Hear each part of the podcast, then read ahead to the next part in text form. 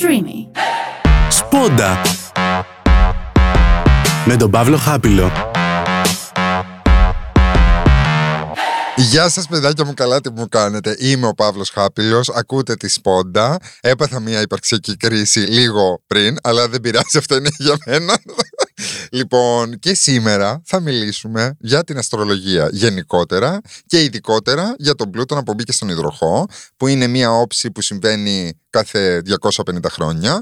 Ε, θα τα αναλύσουμε όμως όλα αυτά και είναι μια πολύ σημαντική όψη που θα επιδρεάσει ε, γενικότερα πολλά πράγματα και θα πούμε και ιστορικά τι είχε γίνει την προηγούμενη φορά που μπήκε ο πλούτονας στον υδροχό, που γίνανε κοσμοϊστορικά γεγονότα. Λοιπόν, μια μεγάλη ερώτηση που λαμβάνω συχνά είναι το πώς εγώ, ένας επιστήμον άνθρωπος, μέσα σε εγωγικά το βάζω αυτό, αλλά όχι, εγώ νιώθω πολύ επιστήμονας ε, μέσα μου, ε, ασχολείται με την αστρολογία και με τα ταρό και όλα αυτά. Εγώ ε, σε αυτό έχω να απαντήσω ότι γενικότερα η αστρολογία, άμα το σκεφτείτε, ήταν ουσιαστικά η πρώτη επιστήμη. Είναι μια γνώση και ένα πηγάδι γνώσης πολύ παλιό, πολύ αρχαίο, το ίδιο και τα ταρό. Έχει να κάνει με σημειολογία των άστρων και γεωμετρίες και μαθηματικά και όλα τα σχετικά. Ε, και είναι πολύ πιο παλιό ακόμα και από τη βίβλο. Όλοι οι πολιτισμοί, οι μεγάλοι πολιτισμοί, Αιγυπτιακοί, Μεσοποτάμοι, οι Έλληνες, και είμαστε και τυχεροί Έλληνες γιατί η σύγχρονη αστρολογία βασίζεται πολύ στην ελληνική μυθολογία και αστρολογία ταυτόχρονα, που μας βοηθάει αυτό γιατί έχουμε και το reference. Δηλαδή, εμείς Αφροδίτη έχουμε ένα reference το τι σημαίνει Αφροδίτη. Ε, θα σας τα εξηγήσω λίγο πιο. Ε, να σας το κάνω να καταλάβετε λίγο παραπάνω. Απλά θέλω να σας πω ότι είναι μια. Η επιστήμη γενικότερα είναι το να κάνεις συνθέσει. Δηλαδή, εγώ, σαν χημικός, βλέπω τι γίνεται σε ένα φιαλίδιο όταν ενώνω δύο υγρά και αυτό το πράγμα εγώ πρέπει να το ερμηνεύσω και να συνειδητοποιήσω τι συμβαίνει σε μικροσκοπικό επίπεδο. Αυτό το πράγμα είναι επιστήμη. Βλέπεις το μήλο που πέφτει από το δέντρο και πρέπει εσύ να καταλάβεις ποια δύναμη ασκείται πάνω στο μήλο για να πέσει από το δέντρο. Αυτό είναι επιστήμη. Αυτό είναι το απόσταγμα της επιστήμης ουσιαστικά. Αυτό είναι το να παρατηρείς και να ερμηνεύεις. Η αστρολογία αυτό είναι. Παρατηρείς τα ουράνια σώματα και τη συσχέτιση που έχουν με τη γη και τα ερμηνεύεις. Και αυτό το πράγμα είναι πάρα πολύ παλιό. Το κάνανε όλοι οι πολιτισμοί, το κάνανε και οι Κινέζοι, το κάνανε και οι Αιγύπτιοι, το κάνανε και οι Ασσύριοι, το κάνανε όλοι. Και είναι πάρα πολύ περίεργο το γεγονός ότι κάπως παρόλο που έχουν διαφορετική φιλοσοφία, τα συμπεράσματά τους ήταν πολύ παρόμοια. Εμένα αυτό με εντρίγκαρε στην αρχή όταν ξεκίνησα να ασχολούμαι με την αστρολογία και με τα ταρό. Και τα ταρό είναι παρόμοιο ρε παιδί μου. Το ταρό είναι τόσο αρχαία γνώση, είναι ένα αρχαίο εργαλείο, το οποίο όμως ε, υπάρχουν κάρτες που περιγράφουν πάρα πολύ ανθρώπινα πράγματα και είναι σαν εργαλείο ψυχοθεραπείας εγώ θεωρώ ότι είναι φανταστικό γιατί σου, σου δίνει έναν εξωτερικό ε, παρατηρητή που είναι δύσκολο να τον έχεις. Πώς κάθεσαι απέναντι από έναν άνθρωπο και τα συζητάς και σου δίνει μια άλλη οπτική. Το ίδιο πράγμα κάνουν και τα ταρό ε, τώρα αυτό είναι η προσωπική μου εμπειρία γιατί ασχολούμαι και γιατί μου αρέσει και γιατί με εντριγκάρει όλο αυτό το, το σύστημα και όλη αυτή η γνώση. Και θεωρώ ότι έχουμε πολλά να μάθουμε. Και επειδή είμαστε και σε μια εποχή που υπάρχουν ιστορικά δεδομένα, δηλαδή ξέρουμε τι έγινε την τελευταία φορά που μπήκε ο υδροχός στον Πλούτονα, μπορούμε να μάθουμε πολλά. Ο Πλούτονας στον υδροχό τα είπα ανάποδα, συγγνώμη. Ε, μπορούμε να μάθουμε πολλά και να, να προβλέψουμε κάποια πράγματα και να είμαστε και πιο προετοιμασμένοι για αυτές τις ενέργειες. Επίσης να πω ότι ακόμα και η φυσική έχει φτάσει σε επίπεδο. Ε, ωραία, ε, η σελήνη επηρεάζει τους ωκεανούς. Ωραία. Ε, εάν δείτε πόσο μακριά είναι η σελήνη, ε, η σελήνη είναι πάρα πολύ μακριά από τη γη. Άστο που τη βλέπουμε εμείς κοντά. Εάν την βάλεις σε πραγματικές διαστάσεις, δηλαδή αν πάρεις ένα μπουκαλάκι νερό και η, η, πεις ότι αυτή είναι η γη, η σελήνη είναι τύπου 30 μέτρα μακριά. Δεν είναι τόσο κοντά όσο νομίζουμε. Και όμως ε, έχει τόση απόσταση και επηρεάζει ολόκληρο τον ωκεανό του, της γης. Και τώρα πρόσφατα, όταν, γιατί εμείς γενικότερα η βαρύτητα σαν κόνσεπτ είναι ένα μυστήριο πράγμα για το σύμπαν για τους αστρολόγους και για τους φυσικούς και τώρα αρχίσαμε να μαθαίνουμε το πώς επηρεάζει η βαρύτητα τη γη και γενικότερα το σύμπαν όλο. Δηλαδή μετά τη θεωρία της σχετικότητας του Einstein και όλα τα σχετικά, ε, το, το σωματίδιο του Higgs, ε, γιατί η βαρύτητα έχει και αυτή σωματίδιο και ενέργεια και αντιδρά με την ύλη. Τώρα αυτό που σας λέω είναι λίγο. Αλλά Τώρα αρχίσαμε να συνειδητοποιούμε πώς αντιδρά η βαρύτητα στην ύλη. Και όντως ξέρουμε ότι αντιδρά η βαρύτητα στην ύλη. Και οι μεγάλοι πλανήτε, όπως είναι ο Δίας, όπως είναι ο Κρόνος, που είναι πολύ μεγάλοι πλανήτες, παρόλο που είναι πολύ μακριά από τη Γη, έχουν και αυτή επίδραση πάνω μας. Οπότε στηρίζεται και επιστημονικά, θα σας πω. Όχι απόλυτα, αλλά στηρίζεται και επιστημονικά αυτή η θεωρία της αστρολογίας. Λοιπόν, ας πάμε να τα πάρουμε λίγο πιο Θα σας κάνω ένα. Θα σας εξηγήσω κάποια πράγματα αστρολογικά που, αν δεν ξέρετε, θα τα καταλάβετε. Για να μπούμε και στον πλούτονα που μπαίνει στον υδροχό και τι σημαίνει όλο αυτό. Λοιπόν, Εάν είχατε την τύχη ποτέ να πάτε σε ένα μέρος ε, κατασκήνωση ή πεζοπορία ή κάτι που δεν έχει καθόλου φώτα και έχετε δει τον νυχτερινό ουρανό, θα δείτε ότι έχει πάρα πολλά άστρα. Εάν ξέρετε λίγο αστρολογία, είναι πολύ ξεκάθαρο να βρείτε τα 12 ζώδια που δεν φαίνονται όλα τα 12 ζώδια, γιατί τα 12 ζώδια κάνουν κύκλο γύρω από τον ουρανό. Οπότε σε μια ξάστερη νύχτα, μία συγκεκριμένη ώρα, μπορείς να δεις μόνο, ξέρεις, 5 με 6 ζώδια που φαίνονται. Γιατί βλέπεις μόνο τον μισό ουρανό. Επίσης, οι πλανήτες είναι αρκετά φωτεινοί, γιατί είναι κοντά μας και συνήθως μπορείς να τους δεις. Ειδικά τώρα που ο Δίας είναι τόσο κοντά στη γη, μπορείς να τον διακρίνεις πολύ εύκολα. Δηλαδή, σαν ένας αρχαίος άνθρωπος που δεν υπήρχε φωτορύπανση και έβλεπε τον ουρανό όλο το βράδυ, ήταν πολύ εύκολο να χαρτογραφήσει τον ουρανό και να πει Α, ο Δίας είναι εκεί τώρα, και μετά θα είναι εκεί, και μετά θα είναι εκεί, και μετά θα είναι εκεί. Δηλαδή δεν ήταν κάτι δύσκολο, ήταν η τηλεόρασή τους, να το πω έτσι. Δηλαδή ήταν κάπως ε, πασιφανές, ρε παιδί μου, τι γινότανε. Ε, τώρα δεν μπορούμε να τα δούμε τα άστρα στου περισσότερους ε, χώρους, οπότε ε, βασιζόμαστε σε υπολογισμούς. Λοιπόν, ο κάθε πλανήτης θέλω να φανταστείτε ότι είναι ένας ηθοποιός. Ωραία. Και ο, ο κάθε πλανήτης έχει μια πορεία που καθώς περιστρέφεται γύρω από τον ήλιο, περνάει από τα ζώδια. Το κάθε ζώδιο δίνει στον πλανήτη ένα ρόλο. Ωραία. Και ο πλανήτης παίζει αυτό το ρόλο ανάλογα με το τι ηθοποιός είναι. Ο Άρης, για παράδειγμα, που είναι ο θεός του πολέμου, έχει να κάνει με τη δράση. Έχει να κάνει με, την, ε, με τον πόλεμο, έχει να κάνει με την αντίδραση, έχει να κάνει με το θάρρος, έχει να κάνει με το πάθος. Η, η Αφροδίτη, που είναι η ηθότητα του έρωτα, γι' αυτό σας λέω εμείς είμαστε τυχεροί Έλληνες, γιατί έχουμε το reference.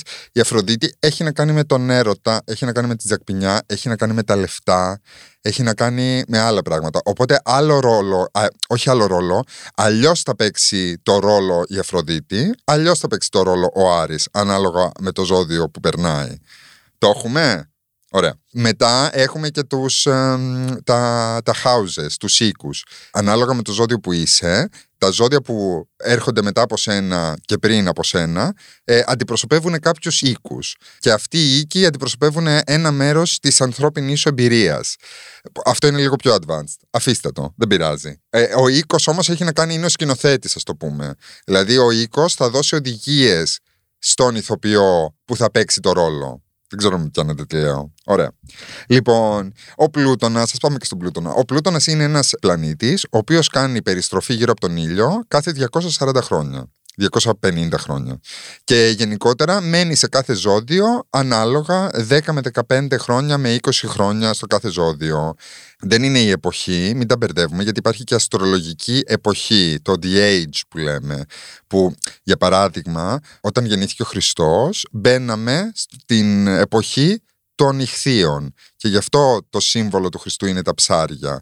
Όλα αυτά συμβολικά έχουν μεγάλη σημασία. Δηλαδή και κατά την ιστορία, οι συμβολισμοί είναι πολύ σημαντικοί. Επίσης, τώρα το ανάδρομος ευθύδρομο, επειδή φανταστείτε ότι η γη περιστρέφεται γύρω από τον ήλιο και μετά έχουμε έναν, μια άλλη περιστροφή γύρω από τον ήλιο έναν άλλον πλανήτη, ανάλογα με το εάν τέλος πάντων η γη και ο πλανήτης ο απέναντι έχουν την ίδια φορά, αυτό σημαίνει ευθύδρομος. Εάν η γη είναι από την αντίστροφη πλευρά και πάνε ανάποδα ο ένας με τον άλλον, δεν ξέρω αν καταλαβαίνετε τι λέω, είναι λίγο περίπλοκα. Εάν στρίβουν ανάποδα το ένα με το άλλο, αυτό σημαίνει ανάδρομος. Και το ανάδρομος έχει άλλη επιρροή. Ωραία. Και γι' αυτό και δεν είναι όλα κυκλικά και όλα. Δηλαδή, εάν η γη ήταν το κέντρο, έτσι οι άνθρωποι καταλάβανε ότι η γη δεν είναι το κέντρο λόγω των πλανητών. Γιατί κάποτε, ε, κάποιες φορές στον ουρανό κινούνται με την ίδια φορά και κάποιες φορές κινούνται με την ανάποδη φορά. Και έτσι συνειδητοποίησαν ότι, ότι α, η γη δεν είναι το κέντρο τελικά. Κάπου αλλού είναι το κέντρο. Τώρα σας δίνω πληροφορίες που και αυτό είναι πολύ επιστημονικό από μόνο του. Τέλος πάντων, δεν έχει σημασία. Πάμε στα, στα δικά μας. Λοιπόν, ο Πλούτονας είναι ένας πλανήτης που έχει να κάνει με τα κρυφά. Έχει να κάνει με τα μυστικά. Έχει να κάνει με την αναδόμηση. Έχει να κάνει με τον σε εισαγωγικά θάνατο, ο θάνατος στην αστρολογία και στα ταρό σηματοδοτεί την αναγέννηση. Γιατί για να χτίσεις κάτι πρέπει να γκρεμίσεις πρώτα τα θεμέλια και μετά να ξαναχτίσεις πάνω στο οικόπεδο. Και αν τα θεμέλια δεν είναι σωστά ή έχεις κομμάτια από προηγούμενο χτίσμα, αυτό που θα χτίσεις πάνω δεν θα είναι σταθερό. Ο πλούτονας έχει να κάνει με αυτό. Έχει να κάνει με το καθαρίζουμε θεμέλια και ξαναχτίζουμε από πάνω. Ωραία. Και ο πλούτονας επειδή, σας λέω, παίρνει 240 χρόνια για να κάνει περιστροφή γύρω από τη γη και μένει στο κάθε ζώδιο 15 με 20 χρόνια. Οπότε σηματοδοτεί ολόκληρη γενιά ο Πλούτονας. Ωραία. Και ο Πλούτονας μέχρι τώρα ήταν στον εγώ καιρό. Ο εγώ καιρός, σαν ζώδιο, σαν ρόλος, έχει να κάνει με τις αρχές έχει να κάνει με τα λεφτά, έχει να κάνει με το δουλεύουμε σκληρά, ε, είναι πολύ έτσι καθώς πρέπει ο εγώ καιρός. Ωραία. Ο υδροχός είναι μια τελείως διαφορετική, ένας τελείως διαφορετικός ρόλος. Ο υδροχός έχει να κάνει με έμπνευση, έχει να κάνει με, με, με τεχνολογία, έχει να κάνει με πάμε μπροστά, ε, εξελισσόμαστε και αλλάζουμε τις, ε, σπάμε ρε παιδί μου τα κατεστημένα. Θα πάμε και να σας εμπατύνω λίγο παραπάνω. Ο υδροχό είναι ένα ζώδιο του αέρα. Ωραία. Αέρας. Ο υδροχός όμως είναι σταθερό ζώδιο. Έχουμε τρία ζώδια από το κάθε στοιχείο. Νερό, φωτιά, αέρας, γη. Ωραία. Και το, αυτά τα τρία ζώδια από κάθε στοιχείο χωρίζονται σε μεταβλητά, σταθερά και παρορμητικά. Ωραία. Παρορμητικά σημαίνει παρορμητικά, ότι ακολουθούν λίγο ε, αυτό που θέλουν να κάνουν.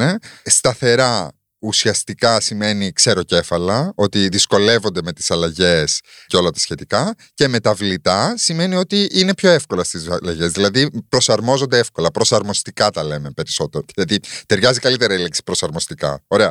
Ο υδροχός είναι ένα ζώδιο του αέρα, που ο αέρας γενικότερα είναι ένα στοιχείο ελεύθερο που κινείται και όλα τα σχετικά, αλλά είναι ένα σταθερό ζώδιο του αέρα. Δηλαδή είναι περιορισμένος αέρας. Όταν περιορίζεις τον αέρα, δημιουργείται πίεση. Ωραία. Και αυτή η πίεση μπορεί να εκφραστεί με διάφορους τρόπους. Δεν ξέρω αν με καταλαβαίνετε τι λέω. λοιπόν, και ο Πλούτονας, επειδή είναι πολύ ενέργεια και σκοτεινή ενέργεια, αυτή η πίεση εκφράζεται με το να αποκαλύπτει αυτά που είναι κρυφά στις δομές της ανθρωπότητας. Τώρα αυτό είναι θρησκεία, είναι ε, βασιλεία, είναι κυβέρνηση, είναι, είναι επιστήμη. Όλες αυτές οι αρχές, όταν είναι ο Πλούτονας στον υδροχό, κάπως μπαίνουν και κριτικάρονται από τον κόσμο. Γι' αυτό θεωρείται ότι ο Πλούτονας στον υδροχό θεωρείται μια πάρα πολύ ε, ανθρωπιστική ας το πούμε ενέργεια και ότι δίνει πίσω την δύναμη στο λαό. Δεν είναι ακριβώς έτσι, αλλά συνήθως την τελευταία φορά που ήταν ο Πλούτονας στον υδροχό έγινε η βιομηχανική επανάσταση στην Αγγλία, η γαλλική επανάσταση στη Γαλλία, η προσική επανάσταση στη Ρωσία. Έγιναν πολλές επαναστάσεις, να σας το πω έτσι έτσι μέσα στα, σε γενικές γραμμές. Ε, και γενικότερα τώρα μπήκε στις 23 Μαρτίου ο Πλούτονας στον Ιτροχό, θα κάτσει μέχρι τον ε, Ιούλιο και μετά θα μπει ξανά ανάδρομος στον εγώκερο γιατί σας είπα ότι πολλές φορές επειδή είναι δύο τροχές της γης και του Πλούτονα δεν πάνε όλα με τη σειρά και μετά θα μπει για τα καλά ο Πλούτονας στον υδροχό το 2024 και θα κάτσει για 20 χρόνια. Ωραία. Οπότε θέλω να προετοιμαστείτε γενικότερα για πολλές αλλαγές στην ανθρωπότητα. Να πούμε επίσης ότι την ώρα της αλλαγής, όταν γίνεται η αλλαγή, όταν μπαίνει δηλαδή, όταν ένας πλανήτης φεύγει από ένα ζώδιο και μπαίνει σε ένα άλλο, εκείνη η μετάβαση φέρνει συνήθως ριζικές αλλαγές. Ωραία. Ε, το 2008 έγινε αυτό με τον εγώ καιρό. Μπήκε ο πλούτονας στον εγώ καιρό και ήταν τότε που έγινε το οικονομικό κράκ, οικονομική κρίση. Γιατί ο εγώ καιρός έχει να κάνει, όπως σας είπα, με λεφτά και με τράπεζες και όλα τα σχετικά και με φιλοδοξία και με φιλαργυρία. Και ο πλούτονας είναι ένας πλανήτης που ξεσκεπάζει τα σκοτεινά σημεία και θέλει, δεν θέλει, δεν θέλει μαλακίες ο πλούτονας, ευαργέται τα επιφανειακά, θέλει βαθιά πράγματα και θέλει να ξεσκεπάζει τα πράγματα πράγματα. Οπότε με το που μπήκε ο πλούτονα στον εγώ καιρό, έγινε αυτό με τις τράπεζες. Ε, και τώρα δεν είναι τυχαίο που ξαναγίνεται αυτό με τις τράπεζες ενώ φεύγει ο πλούτονας από τον εγώ καιρό.